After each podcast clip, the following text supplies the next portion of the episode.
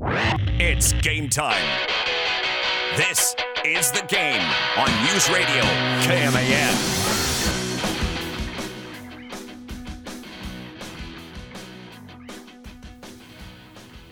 Troy spent the last week in Lake of the Ozarks. I spent the last week watching Ozark on Netflix. One of those is a much prettier outcome than the other. Who witnessed more crime? We'll get to that here on uh, The Game. We're back after a week off. Troy was on vacation. I was not, technically. Although I did take maybe a little bit, a few, you know, a few extra hours off here and there. But uh, try to revamp a few things on the show. Welcome back to The Game after a week off. I am Mitch Fortner.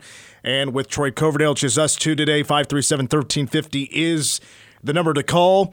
And I, I got a feeling that uh, the Black Cats are going to be a very big topic in today's show. But we will get to that here in just a little bit. Brian Smoller from K-State, who was on the road trip to Arlington with Matt Walters on the broadcast via the K-State Sports Network from Learfield, will join us at five ten to talk about the Cats getting snubbed, being left out as a second team out of the N C double A tournament with regionals getting ready to start this upcoming weekend. But Troy, tell me about Lake of the Ozarks. How much crime did you witness?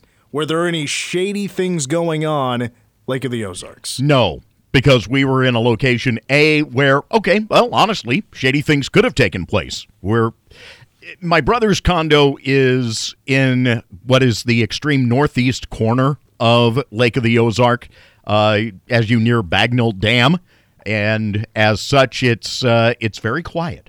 You are about No, about five miles from the dam. So for folks to come off the main body of water up into that area, you have to be planning to kind of maneuver into that region. And so, you know, honestly, from a location standpoint, yeah, there could be some crime that takes place in there. So because it's heavily wooded around there. I, that is for sure. You know, and I want to be careful. I don't want to give like any spoilers away, but because, you know, I if you're like me, I wait till the show, like all the seasons are out, and I just like right. to binge watch it. And I didn't start this week, but I binge watched quite a bit of it with Lindsay this weekend. And I'm already into the second part of season four, so I'm getting close to the end. It's not the longest show in the world. But were there a weird amount of, like, big black S U Vs? No. Okay. No. Thank goodness. There were, you know, about what you would expect in terms of rather large pickup trucks, some of okay. which I am amazed that they drive through some of the roadways as fast as they do. It is the Redneck Riviera. So once once you get to Sedalia, it becomes one route in and one route out, essentially, to my brother's place. And so uh, it, it's a pretty winding path to get there. So being there Memorial Day weekend, how yes. busy were the waters? Was it exceptionally busy, a lot of partying? Uh, yes. Uh, let's just say fireworks on Saturday night. Okay. Um, the parking lot was full for the condo facility, uh, and, and, and it's part of a cluster back in there, but Uh, the, the parking lot was uh, well utilized by the time that we left on Sunday morning. It was very busy, and you can definitely see the difference from the opening weekend of, of our vacation to opening weekend of the holiday season, if you will, uh, because it was very quiet for the most part. You'd get a stray, you know, jet ski out on the lake, a boat, maybe a fisherman or two out there, you know, but for the most part, relatively quiet as opposed to motors constantly going. But by Friday evening, it ramped up big time. And Saturday was just all day, uh, boats, jet skis, everybody was out on the lake having a good time. Good. Absolutely. I, I won't argue with that. Last time I was at Lake of the Ozarks, I think it was twenty eighteen, and I was there for a bachelor party.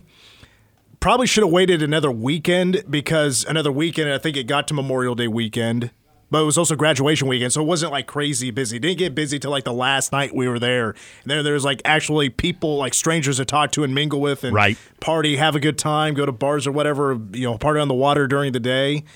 Uh, but I want to get back out there, not just because of watching Ozark. It's just a, it's a pretty cool place to go. It really, I used to go as a kid a lot. And one of the aspects of it, it that was enjoyable, and I did have to laugh about it, you know, uh, mentioning that it got crowded. There was one house a couple of doors down from where the condo sits, where uh, it was uh, bro country, oh, Def God. Leppard, okay. and and the like uh, for a good portion of the weekend. You're not exactly winning me over there. I, I know. I'm, I'm being semi-sarcastic. I'm trying to listen to baseball on the balcony and uh, being overridden in terms of volume. It was uh, it was a bit loud, yeah. By the way, the Royals right now, seventeen and thirty-eight, so there may be a chance yet uh, for the Royals to bounce back. That may be a sign. So Troy says he didn't see any crime. That could just be him being all hush-hush. Maybe he was paid ah! off and he's turning uh, – hey, he's hey, looking hey. the other way. Hey, remember, my brother's an attorney. So, you know. I... Hey, there's some bad attorneys in, in Ozark. Some shady ones. Meanwhile, I did witness some crime. Oh, boy. I did witness some crime. It was on Monday morning. Oh, boy. On the T V. I was watching yeah. E S P N two. Yeah. And forty minutes into the selection show for college baseball and the N C double A regionals, I see K-State as a second team left out of the N C double A tournaments, but the likes of Texas Tech, Oklahoma, that finished behind K-State in the Big twelve standings, and also a team like Arizona. And, I mean, we will get to those Wildcats here in just a second that got into the tournament as one of the last four teams in, and K-State does not get in. So I p- suppose because this is you – know, R P I is a big, big, big factor in determining who gets the at-larges. That story did not begin yesterday with K-State or the other teams that were on the horizon and maybe getting in and didn't get in. This is a issue that probably goes back decades and really hasn't been resolved, like college basketball found a way to somewhat resolve the major issues they had in R P I, going to the net rankings. There's still complaints, of course, but it's not like what it used to be. And I'm not the biggest, you know, expert in college baseball, but as a K-State fan, it feels like now it's our turn to complain about R P I and the formula, or maybe lack thereof, of the way teams get selected for the N C double A tournament. So the the biggest comparison, obviously, with K-State would be with Oklahoma. Cats finished ahead of Oklahoma in the Big twelve standings by a game. K-State made it to the semifinals of the N C double A or the uh, Big twelve tournament in Arlington, Texas. K-State had a better overall record. I mean, a lot, lot of record stuff, of course, but what feels like the most important thing is K-State swept Oklahoma during the regular season. Maybe the committee was distracted by watching Marquise Noel in the N C double A tournament and didn't get to watch that particular series, but committee, K-State did, in fact, sweep Oklahoma. K-State took two out of three when they faced Texas Tech earlier in the year. Pete Hughes, head coach of K-State baseball, has even released a statement, and he's not happy. As you know what, and I totally understand, absolutely, the way you got snubbed and seeing who got in instead of K-State would anger me, and I'm a fan. But I can't imagine the anger Pete Hughes has as the head coach. This is his statement. The Division One baseball committee and the system failed K-State, our program, and our seniors. It was obvious that the committee overemphasized the R P I and flawed metric. The regional disparities of the R P I are glaring and still were used as a tool to form, shape, and make decisions. The most important criteria that has zero gray area is head-to-head competition. It's definitive. Somehow, uh, someone wins and someone loses. We were left out in place of two teams that we finished ahead of in overall conference play, and also two teams we beat head-to-head. Why play the games if the records are not valued? When did we stop rewarding winning? And it's, it's inexplicable and disappointing. Our players and community deserve better. Yeah, I think absolutely deserve better. And it's now two of the last three years, this one much heavier than two years ago because K-State R P I-wise was in the mid-seventies. Didn't feel like a good shot at all. But heading into the selection show Monday morning, Memorial Day, and knew that K-State was borderline. It's what all the baseball media was talking about. The late, latest projections had K-State last four in, last four out. I think, you know, heading into Monday, I think it was more last four or uh, first four out for K-State. But as a K-State fan and, you know, used in the past decade to just not really being in the conversation, haven't paid as close attention to this overall selection process. But the more research I've done, it more you'll realize that R P I is an extremely heavy factor. Because fourteen of the sixteen teams that are hosting regionals are in the top sixteen of R P I. And most of the at-larges kind of fill the gaps of who are in the top forty-five of the R P I. In a way, it feels lazy.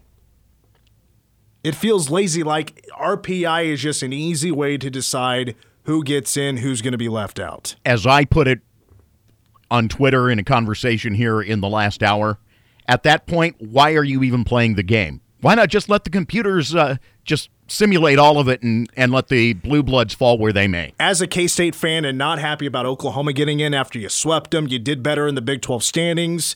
I, I think non-con, because that's what R P I is, right? You know, your quality, your quad one wins, quad two, three, four, non-con, strength of schedule, all that stuff. And Oklahoma did have a tougher non-con schedule than K-State did. And when it's all said and done, you know, Oklahoma played six more quad two games than K-State did. K-State played seven more quad four games than Oklahoma did. That there's your biggest, when it comes to schedule, difference. But, I mean, there's a whole lot more criteria listed for the selection committee when deciding these teams. It's a whole lot more than just R P I. Like, it, it goes as far as you can just, maybe not just, but you could go from the last fifteen games, what have you done for me lately?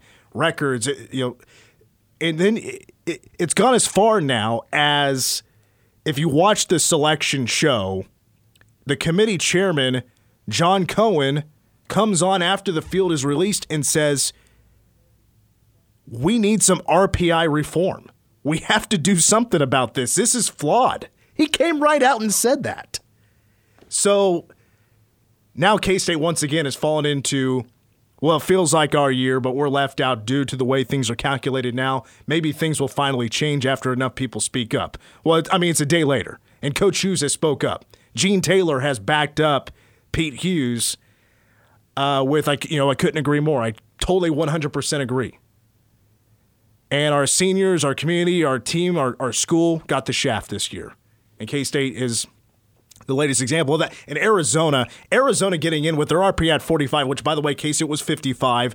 Oklahoma was forty. I mean, heck, Georgia was not on the first four left out, but just give you an idea of, like, the strength of the S E C, the value that was put on the S E C this year. Their R P I was forty-two, and their overall record was twenty-nine and twenty-seven. They're eleven and nineteen in, in conference play, but Arizona, this might be the biggest – K-State might not be the biggest issue, or at least when it comes to teams left out. I mean, Arizona State might be making just as loud as an argument or even louder with them not getting in, and Arizona did. Arizona, a forty-five R P I ranking. Mm. Arizona State was fifty-two. U S C was uh, fifty-three. Well, Arizona finished four and a half games back of Arizona State and U S C. And Arizona, they finished with a Pac twelve record of twelve and eighteen. And this is a conference that's considered worse than the Big twelve. Arizona State had a had a Pac twelve record of sixteen and thirteen. And by the way, Arizona State swept Arizona. Swept them. Nonsensical. And it was completely unconsidered. Nonsensical. Absolutely nonsensical. Why not just let it be simulated on computers if if you're going to approach wins and losses that way? Maddening. Well, coming up at, at five ten, I, I think I just heard the weather radio yes. go off again, so we might have another severe weather update coming up here. Well, we could do it now, or do you want to take a break? Uh, let me go ahead and squeeze it. Because you're going to probably get all the info together, right? Yep, I got it. We can squeeze it in here. Brian Smoller joins us at five ten. I want to get to my top ten list next on The Game.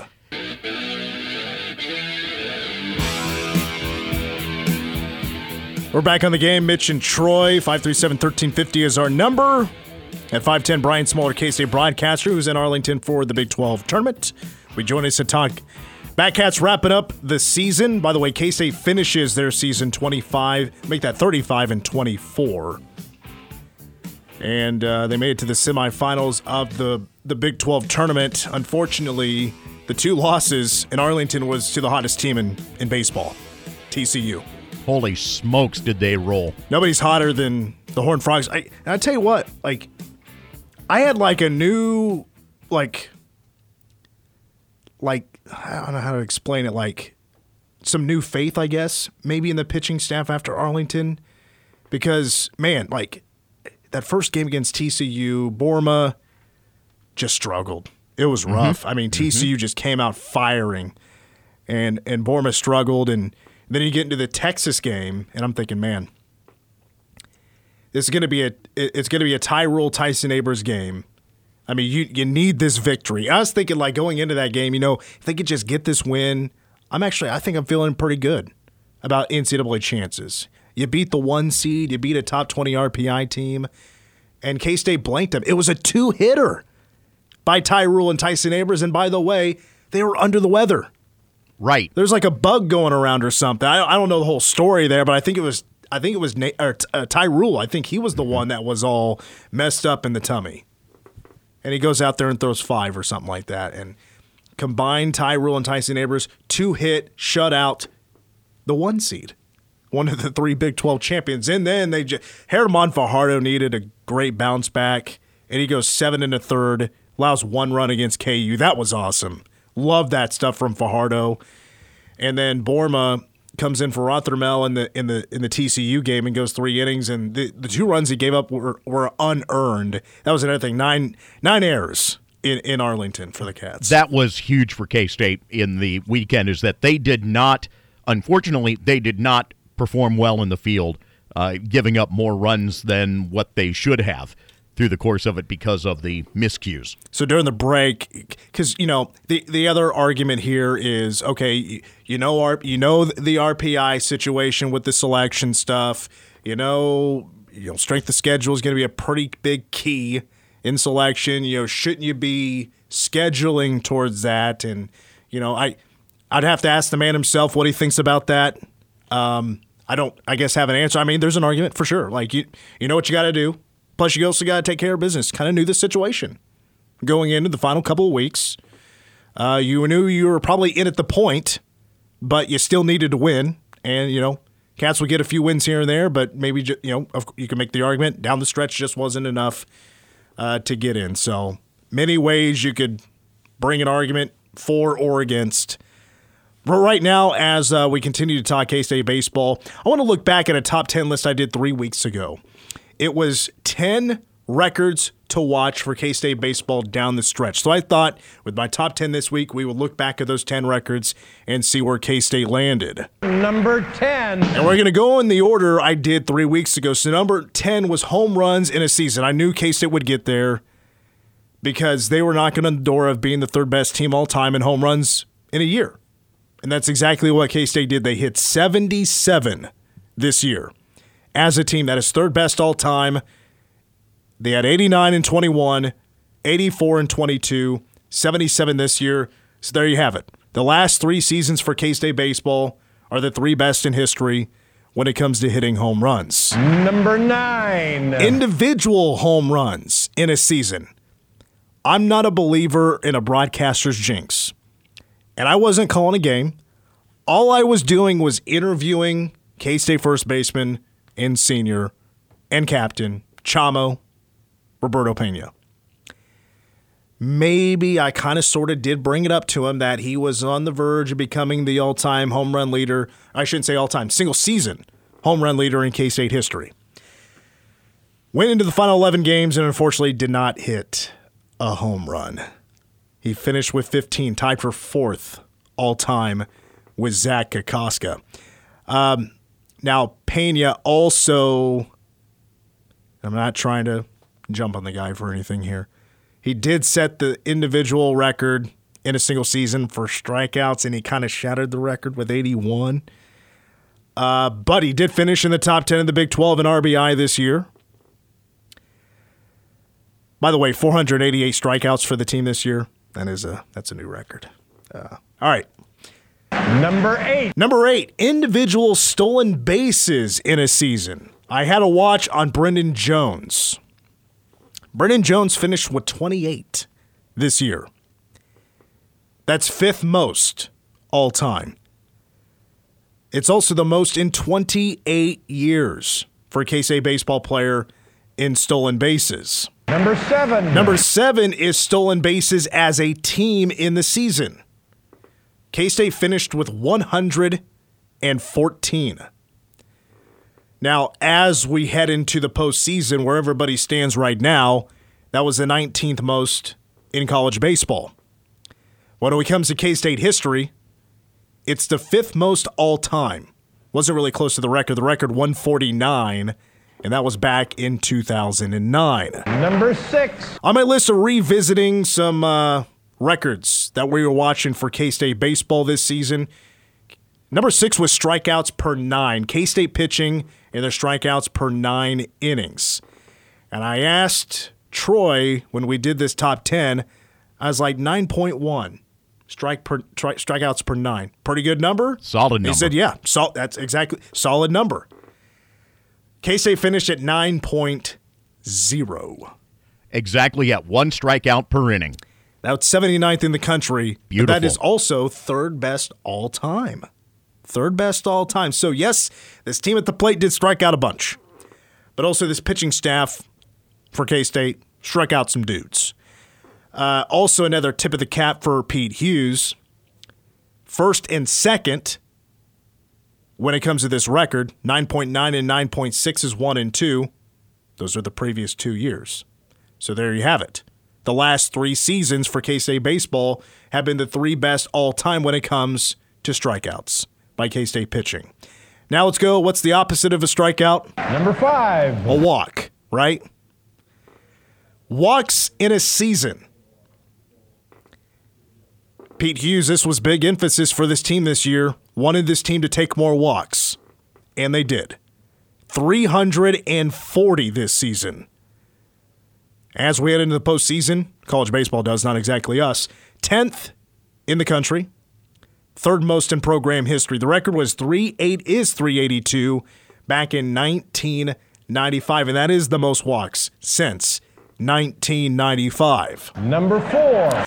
Number four is individual walks in a season, and I specifically called out Brady Day because Brady Day three weeks ago was leading the team in walks. And guess what? He finished the season as a team leader in walks. He might have been the most improved player this season for K-State.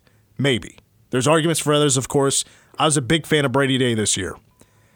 He was also one of K-State's one of their best hitters, if not the best. I have to go back and look at the numbers. But Brady Day, just looking at the walks, finished with forty-nine this year. That is the third most in program history, individually. But right behind him, Brendan Jones had forty-five. That's eighth most all time. So you had two cats this year, individually finishing the top ten in program history in total walks in a season. Number three. Let's go back to pitching. This was one I was watching very closely because I was hoping he would get to the minimum. Individual season E R A. We were looking at Tyson Neighbors. The thing is, it to land in the top ten, or at least be considered, you had to pitch at least fifty innings in a season to be listed. Tyson finished four outs short of that. Ooh. Four outs, forty-eight point two innings. He finished with an E R A of one eighty-five in those forty-eight plus innings. Mm. If he would have recorded four more outs and still kept that E R A, if he just stayed solid at one eighty-five, that would have been sixth best all time. Sixth best all time. By the way, his eleven saves this year, third best all time. Number two. This one was taken care of in the Oklahoma State series. That's just road victories in a season. This was the best season ever for K-State baseball on the road. fourteen victories for K-State. Not on a neutral site, just true road matchups. K-State with fourteen dubs. Number one. And then finally, Number one stat to revisit, as it was one of my stats to watch, records to watch, fielding percentage in a season. This was a topic really since the middle of the year and on about how K-State was just doing so well in the field. And, and talking to Pete Hughes, this was, you know, day, game one, pre-game interview, a topic that was brought up, and about how good this infield was going to be. Kalen Culpepper has been one of the best, if not the best, defensive third basemen in college baseball. Nick Goodwin has been solid. He has been much better in the field. Brady Day steps up and starts to clean house at second base, and by the way, Roberto Pena at first. The fielding percentage this season for K-State was nine seventy-five. Second best in program history. The record, nine seventy-six. It was so close. Ow. nine seventy-six in twenty twelve. And by the way, I was also watching, it was kind of like two records in one with number one here. I was also watching errors in a season, because the least amount of errors in a season was forty-five in nineteen sixty-seven. That was back when they played like twenty-three games in a season. I, we, we mentioned earlier K-State had nine errors in Arlington, but the Cats, Bat Cats still finished with just fifty-three. For the amount of games that are played these days and having fifty-three errors, it's a pretty low number. Pretty low number. I think Troy agrees with that. Yep, it is. So even though K-State didn't have the wrap to the season it was looking for, regional, first in a decade, there is still, and I just gave you a whole bunch of numbers, and I'm sure there's more I'm missing. Maybe more individual stuff that I just didn't get to, to be proud of. A lot of individual stuff. When it comes to the team stuff, though, nothing is more important than like wins and losses and making a regional. Unfortunately, that doesn't happen this year. Uh, it, no, the com- committee's telling us R P I mattered more. R P I mattered than, than anything else. Unreal. Uh, let's take a break, and when we come back, um, this topic, I, you know, I took a break from sports for a couple of days. Apparently this blew up, and I had no idea. Instead of going deep into that specific topic, I want to go, I want to kind of deviate and kind of go into a, like, one B from the about the person we're going to talk about next here on the game. Yes, the, the Mitch is back here on the game with Troy. What uh, what station were you giving a shout out there to? Yeah, I was going back three, four years. When you're in autopilot mode in your brain. I, I, hey, it, it, when I started here, that hap- the same thing happened to me. I mean, I was there for eighteen years, for crying out loud. It's kind of ingrained in me. But what was it? Uh, it was for K F K A. What What's the? What were you saying? What, News, what? News Talk thirteen ten K F K A. See, that's it's very similar. Yeah. News radio, we don't say thirteen fifty anymore, but just news radio K M A N, but yeah, it's super it's, similar. Right. And so, yeah. Now it, we, I think we can let it pass. It's annoying to me.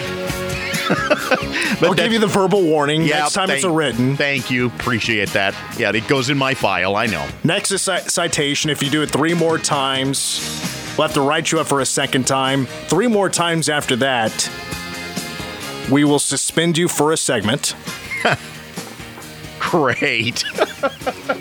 We used to suspend for segments for a lot less. Oh, boy. So, as I said before the break, again, Mitch and Troy were back on the game. Um, so I saw this as I got to work today, and I, I didn't, I didn't hear, hear a thing about it until now, but apparently there was some worry that, uh, Gene Taylor might make, or might take the, uh, Iowa A D job. My first thought was, do you guys know what Gary Barta was being paid at Iowa? And he was there for a long time. He was there a very long time. For an A D, very long time. Compared to what Gene is making at K-State, I, I think I think Gene, and that's the thing, like he got a, a raise, an extension a couple of years ago. Is it too soon for another one? Oh, boy. No, give a because, few more shingles. Because we t- kind of tend to give them to coaches Shillings. In relative short order based on successes. I think I think Gene was, is making double. Really? Let me... let's see, because I had it pulled up here. Okay, so so Gene Taylor's last contract extension, the annual salary beginning la- uh, yeah last year, last academic year, was nine twenty-five. Okay, so okay, maybe not double, but Barta was making six fifty. So two thirds of what We're, Gene Taylor was yeah, making. Still quite a bit of, you know, yeah, you know, it's it's a lot more money for Gene than than Barta was. I don't know, is would Iowa be ready to make that kind of wow move? Is that an Iowa move? Given who their football coach is and their basketball coach? Maybe they need an A D that has the stones to go talk to him. To get rid of both?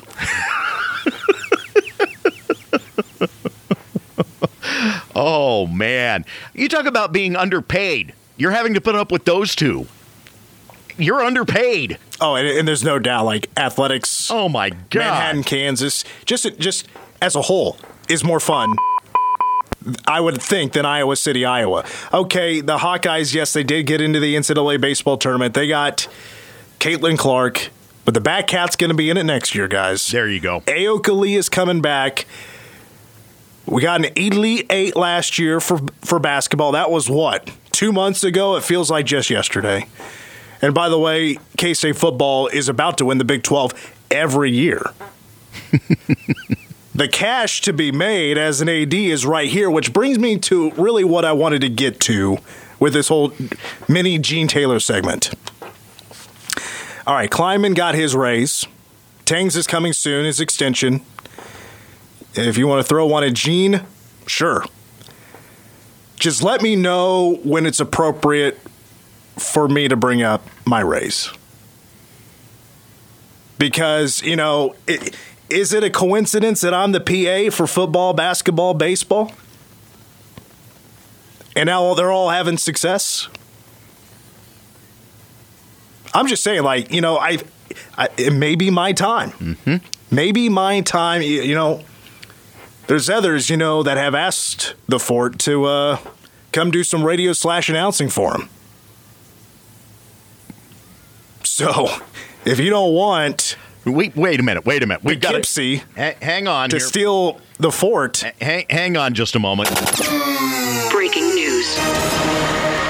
Mitch Fortner confirming this afternoon that he is... Re- oh, anyway. Listen, you know what? Reno, Nevada. Getting their hands on... Mitchell Lee Fortner. Talk about a step down. You don't want Bowling Green to start offering Mitch Fortner five hundred bucks more than he's making now. No, it's there's no. Uh, I want to be a cat. I want the I want the cat lifetime there contract. You go. Okay. K C will start negotiating. I'll, I'll get my people to contact your people, and we'll get the ball rolling. All right, anyway. Uh, when we come back, we'll wrap up the uh, the hour with how in the world can you win a race and you're knocked out? How's that a possibility? Well, I'll tell you why, or how, next.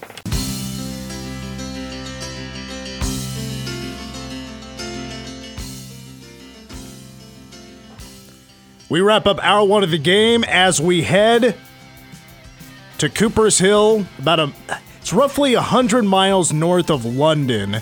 And every year, dating back to the eighteen twenties, they have an event that is absolutely on my bucket list. It is the Cooper's Hill Cheese Rolling and Wake. I'm sure we've all seen it. The wheel of cheese goes rolling down the hill, and so does about fifty bodies. As they're being, they're being try to be the first person to cross the finish line. It's not about getting the cheeses, but just about cr- crossing the finish line without any broken bones or severed heads.